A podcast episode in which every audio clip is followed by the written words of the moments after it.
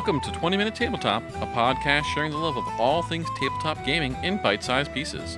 I'm your host, John Wickee, here today with my co host, Stevie.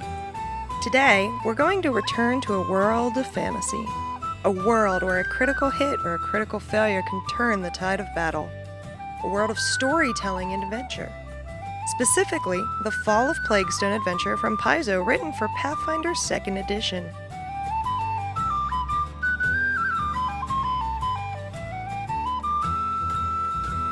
So, we're going to run this episode in two sections.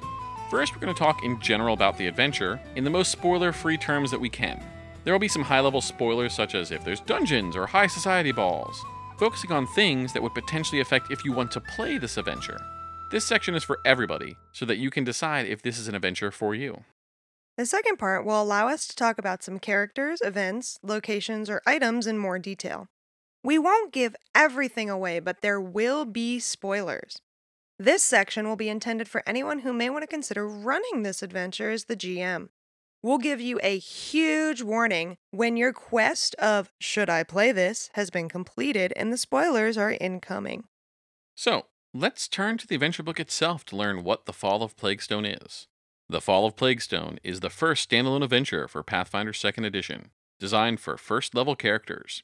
It tells the story of how a group of strangers band together to form a group of adventurers while saving the town of Etran's Folly from a terrifying fate, serving as the perfect introduction to a new Pathfinder campaign.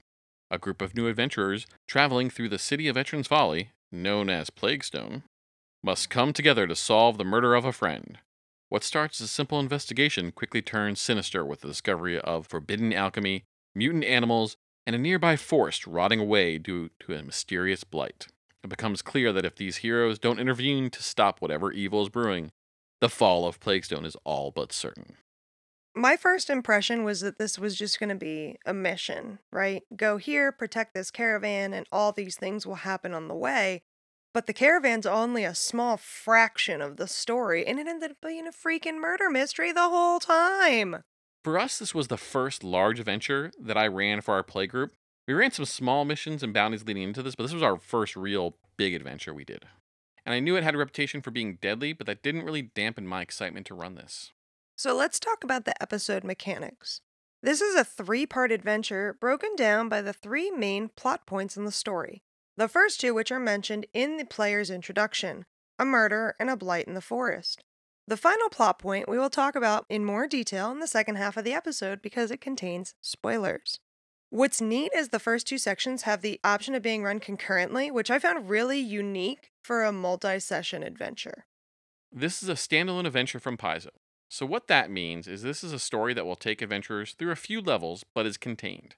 This is separate from their adventure paths, which are usually three or six books, and that will go anywhere from 10 levels all the way up to level 20. Yeah, I believe this one took us through three levels total. This book gives you everything you need to run the game. It has the adventure, it has descriptions, characters, stat blocks, though some just reference the bestiary that you can look up also on 2e.aonprd.com for free, as we talked about a lot in episode 1, and items unique to the adventure and maps. While you can't see the adventure or the maps on Aeon PRD, you can filter to see the related content, so you can see all the equipment, feats, monsters, and all the unique things from the Fall of Plaguestone specifically. Now, as I looked it up, print doesn't seem to be any longer available new from Paizo, but it did come out in 2019. You might still be able to find it at your local game store, but you can get the PDF direct from Paizo still. I do love that all their books are available in PDF form. We use Foundry VTT to run this game virtually because we started this during the pandemic. And so I imported the PDF using the PDF to Foundry module, which converted my watermark PDF into the scenes, characters, text journal entries to read and reference that are also referenced in the maps. It made it very easy to get up and running. Now, you can have a listen to more on episode 6 to find out more about Foundry VTT. But this set me up with what I needed for almost everything. I had to create a couple more maps, but that kind of gave me the start of what I needed. It is also available for purchase on Fantasy Grounds and Roll20. From looking, it looks like Fantasy Grounds will discount you the price of the PDF if you purchased it from Paizo. Same goes for Roll20, but it calls out the reverse that they will also give you the PDF for free on Paizo.com. And if you're all about those sounds, there's the sound set available from Syrinscape if you want to help bring the scenes to life with background noises, action sounds, and everything that kind of correspond to what you're going to see in this adventure. I will say it didn't give me maps for everything, so I had to create some myself and actually looked up some that were created online from other GMs and shared for use. So there's definitely some great places to reach out there. A lot of people have created stuff for this, so you can find it. They put it out there free for use for the couple of things that are referenced but don't have explicit map that you might want one for. This adventure starts at level 1 and is recommended for a party of 4, but when we played it, we had a trio. So John started us once we were level 2 characters. It is still a very deadly adventure. This was Paizo's first 2e adventure, as we mentioned before, so it may not be as balanced as some of their later adventures.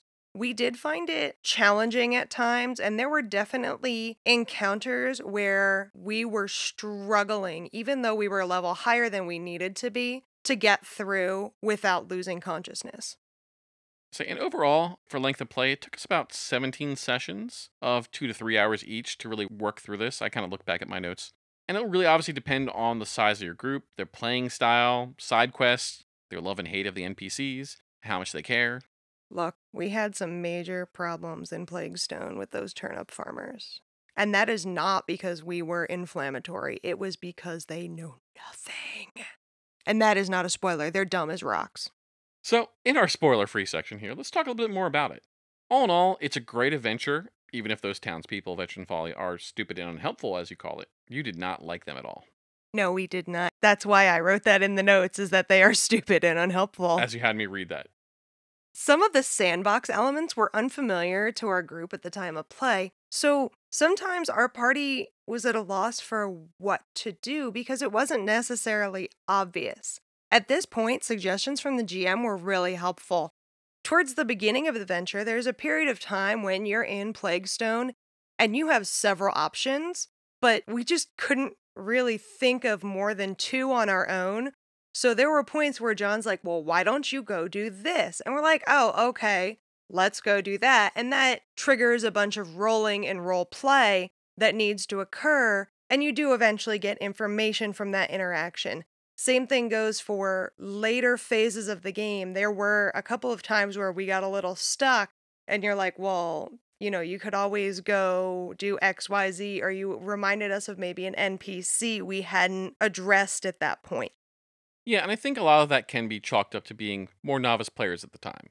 The three player party were all new to playing and played up to level two, and then we were jumping into this. So there was definitely a little bit of growing to go on there, but as a GM, that's what I did. I just laid out options to remind you of things that are there that you, your characters might have already noticed and might remember that it's hard to remember in the moment. And I think you guys did a great job working your way through it. One of the things I really liked about this were the details that were woven throughout the story. They were really well done. And without giving anything away, there's more than meets the eye. I feel like it has a good mix of elements to the story. So there's social mechanics, there's investigations, there's dungeon crawls, and it presents time for different classes to shine. Though, because this was the first adventure, the opportunities may not be as apparent for some of their newer classes. Exactly. It gave those moments for all the base classes that came out when this adventure came out. So, like, you have those abilities, and, and some of those abilities do cross over to new classes. So, you still get that moment, but it was kind of really cool the way it was put out there that this element exists. So, a character with this will really get a chance to shine, and this will be perfect for this character to shine. So, whatever you're playing gets their moment without the GM having to put it out there. It's just, it's written and baked into the adventure.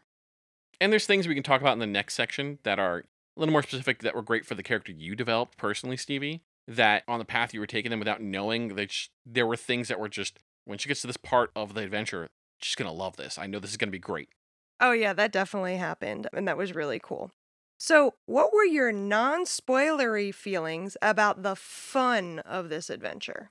I think it really sets things up in a way to allow some level one adventurers to prove themselves into heroes without really feeling too forced it sets it up to look into this thing that's about your friend and then it gives us opportunities for them to really be heroes which i think is great because you always have that well why do they want to be an adventurer? You have to have that start but then why are you going forward? Why is there the buy-in? I think this nicely organically made that happen. I agree and for me i really enjoyed the story. We've talked about it before. I appreciate a well-written story and Paizo does a great job here. In the end, it's neat, it ties up nicely, all the loose ends get woven in, and it's just very well done. Okay, from this point on, there might be light to moderate spoilers. So, if you're a potential player considering this adventure, turn back now. You've completed your quest, it's over.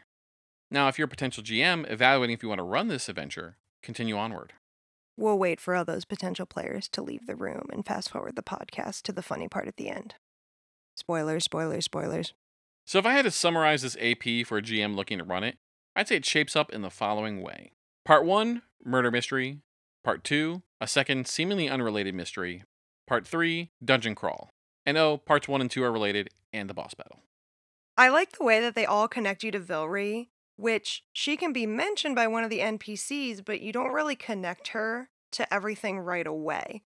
I think the connection was made because of the copious notes that I took in part one. She's the one who orders the murder. This work she's doing is what's causing the blight. She's trying to destroy the town. Everything goes back to her. But in those first two parts, unless you have somebody like me who takes ridiculous quantities of notes, they may not notice that name come up, one. And two, they may not realize that the death of Bort and the blight in the forest are related at all. Yeah, I think it really gives that to you at the end of part two that those are connected. But I mean, that was the key is at the end of part one, you get a note that's just signed V. And at that time with your notes, you connected it to wait, wasn't there a name that began with V and you could check your notes, it was there. Later, I, re- I awarded you a hero point for being right about that, but it was kind of one of those where you were making the connection even though you weren't sure that you were right yet. So, specifically, I want to talk about part one. We talked a little bit earlier about that sandbox element. But for our group, I feel like part one dragged on a little bit because we were newer to Pathfinder. We were not familiar with sandbox setup. We'd run out of things to do. Um, some of the group was completely new to role playing altogether, so things that may have advanced the plot, like role playing talking to townspeople, didn't happen as much as they probably could have or should have. So if you're running this with newer players, don't forget about that role playing aspect of role playing games.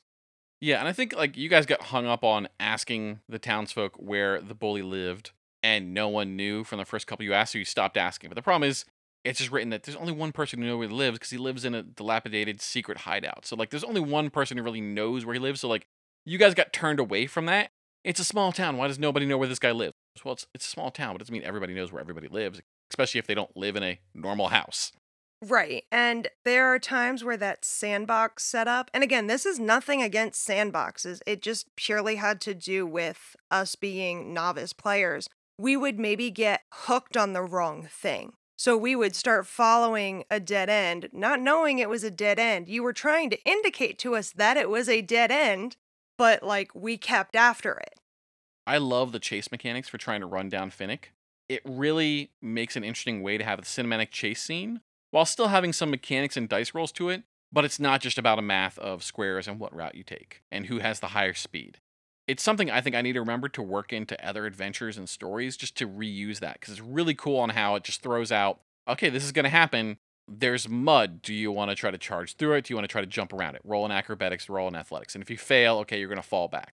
And you need X number of successes to catch the person. I love that part of it. Oh, the chase was really cool. And like you said, it gave options for here's an obstacle, how are you going to deal with it? So, for my character, who's a rogue, I have a bit more dex. So I'm going to choose something that's more dex based than strength based when I'm going over, around, or through an obstacle versus, you know, maybe someone who's strength based will just run straight through the mud, whereas I may try and jump over it. And Finnick was great because you had the right idea of wanting to find him, but you weren't being successful. But it's written in the adventure path to make that move forward that you can find him, but if you don't, he's going to come back into town looking for food, and then that's a, a, place for you guys to encounter him. So that's it. Does have ways to help advance the sandbox if you can't quite find the right notes to hit. And he kind of spurs you into the last part of that first section of the story. And as a result, like I said, if you don't really know what to do, you're basically sitting around town for a day and a half, two days, going twiddling your thumbs. Later on in the story, there's a blood ooze, and I personally think that was one of the hardest things to fight By this point, we had added to our party, so we actually had a four person party. Again, above a level recommended. So at this point, we were level three characters when we would have been level two. So we had a four person party, a level higher than we needed to be, and we still had two almost die during this encounter. That fight did include the architect, who we nicknamed Bob the Builder. And while he wasn't the problem for us, the blood ooze was a major issue because of the damage it dealt. It was a fantastic monster. Now we will, I will call it this is the end of part 2. So this was the boss fight and you have this orc architect who's doing the alchemy work and then this blood ooze and you weren't bothered by him, you took him out. But the ooze, I mean, it dealt persistent bleed on you guys and then if you're near it while bleeding, that will give it healing back it had an attack to hit you guys all at once. So if you guys did crowd it up, it just kept smacking all of you. And then on top of that, oh yeah, that's right, it's immune to precision damage against a party that had two rogues. And also a swashbuckler who can do precision damage with its panache. Oh yeah, it, it had your number. Yeah, it was that was a painful fight. Moving on to the third section, which is sort of our dungeon crawl part. The loot from Vilree's castle was really cool. While the story might lead you a little bit to think that she might be a witch or a magic wielder like her mother, she's not. She's just a really good alchemist. We, even with my lots and lots of notes, we all missed this because there were hints about it through the entire story until that boss battle. And that's when we were going up against her that we finally went, uh, oh, she doesn't have magic. She she's just a cat. Oh, she's just an alchemist. All right then. Well, that, that's the thing. Her mom is wasn't a witch. The scared townspeople during the plague called her a witch, and you guys and they blamed her for it. And then you guys just latched onto that when the the mayor passed that information on to you guys. So you latched onto you latched onto that hard that you were gonna go fight a witch, and it was fantastic watching it go along the whole time even when you found the book of alchemical formulas, which is while you're a rogue, you took the talent to be able to craft alchemy. So that book was amazing for you loot wise because it gave you all these formulas for all these cool, weird things that are like those really unique ones that are hard to just acquire on your own anyway. And you guys still were ready to go, let's go get this witch. Let's go down these stairs and go find this witch. Again, being novice players, I think, comes in there because, again, we assumed at their word that they knew what a witch was, but given that they were dumb as rocks, these NPCs, we, we really should have known better. Well, and it was one of those just meta getting in the way a little bit. You knew witch was a class, so you just assumed it could have been a witch. And if her mom had caused the plague, she probably would have been a witch, but she didn't actually cause it. She just got blamed for it. Well, yeah, I definitely didn't think she caused it, but I definitely thought here's a village, caravans go through here all the time. They know what a fighter looks like, so they probably know what a witch looks like. So, yeah, maybe a little metagaming, but definitely a lot being a novice player. So, one of my biggest worries was at the start of the third part where you find where Vilree is held up. You guys have to infiltrate, and there's a bunch of orc guards, and it has the potential to put a lot of orcs against you guys at once. And I'll say, you guys, you guys were like, let's go up and over the wall, and it could go badly. And you got in there, and with a little bit of luck from my crappy archer rolling, you guys took it on. You stayed alive. You guys you had some good strategy of like going up the stairs to create some bottlenecks and then jumping back down onto people. Like you handled it really well. But that, that was the part that I was actually really worried about because of the number of combatants. Because if it goes wrong, they sound the alarm and all the people from multiple rooms come out and fight you at once. Oh, yeah. And I can see how if we hadn't gone up the tower, they could have gotten to flank each of us very quickly, and that goes badly for us. Especially with two rogues and a swashbuckler, that flanking is golden to be able to deal damage to parties that are bigger, larger, stronger than you are. Going into the castle and the dungeon crawl was, you know, your standard dungeon crawl, pretty neat, uh, some interesting information. But in the basement of Vilree's castle, there's an amalgam and we did not do well against that creature. Combination of some poor rolls and just luck.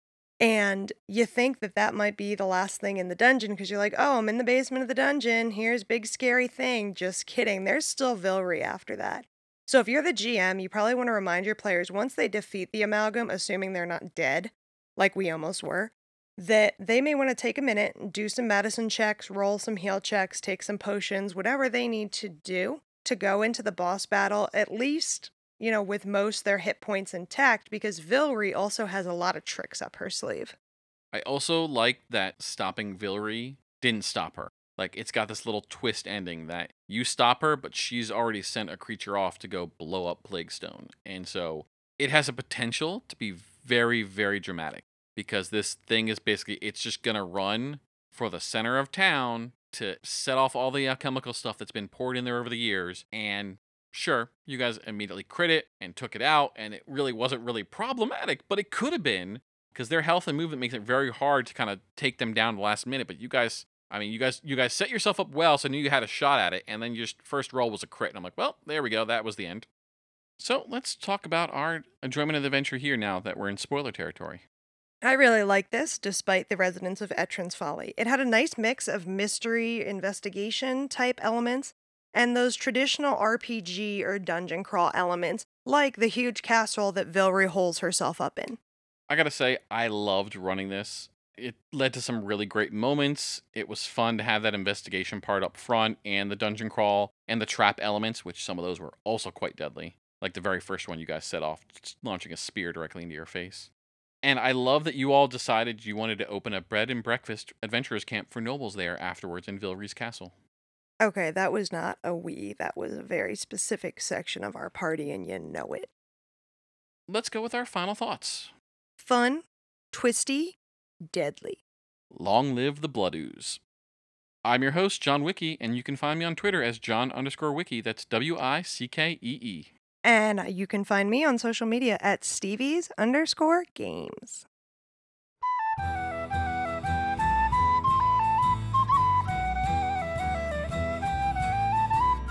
Twenty Minute Tabletop is a Morecore Studios production. Theme song by Arthur Rowan, Morecore art by Ceda Duncan. Do you want more tabletop gaming fun? Subscribe to 20 Minute Tabletop on Spotify, Apple Podcasts, Stitcher, or wherever you get your podcasts. Find out more on our website, 20mintabletop.com. That's the numbers 20mintabletop.com. Or connect with us on Twitter and Instagram at 20mintabletop. That's at 20mintabletop. Thank you and roll with fortune.